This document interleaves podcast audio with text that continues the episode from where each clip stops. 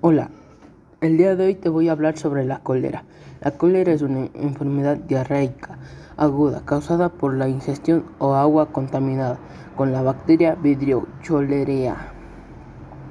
La cólera es una enfermedad diarreica aguda que si no se trata puede ser causar la muerte en cuestiones de horas. La mayoría de los infectados no tienen síntomas o tienen síntomas leves Puede ser tratada de forma satisfactoria mediante sales e rehidratantes oral.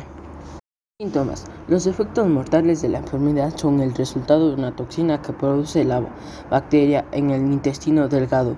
La toxina hace que el órgano se regrúe enormes cantidades de agua, lo cual genera diarrea y una rápida pérdida de líquidos y sales. Áreas de dolor, abdomen, diarrea intensa, diarrea líquida, náuseas o vómitos, deshidratación, letargo.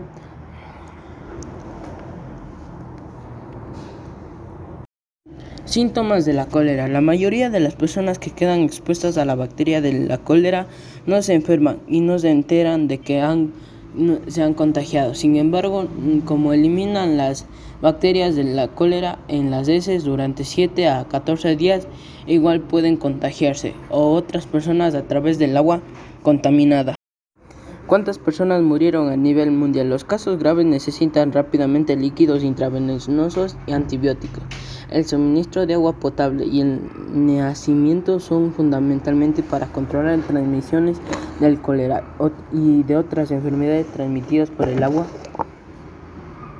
¿En qué año se encontró la cura? 1 de febrero de 1851 en Barcelona, 22 de noviembre de 1929 fue un médico bacteriológico español que descubrió una vacuna contra, contra la cólera.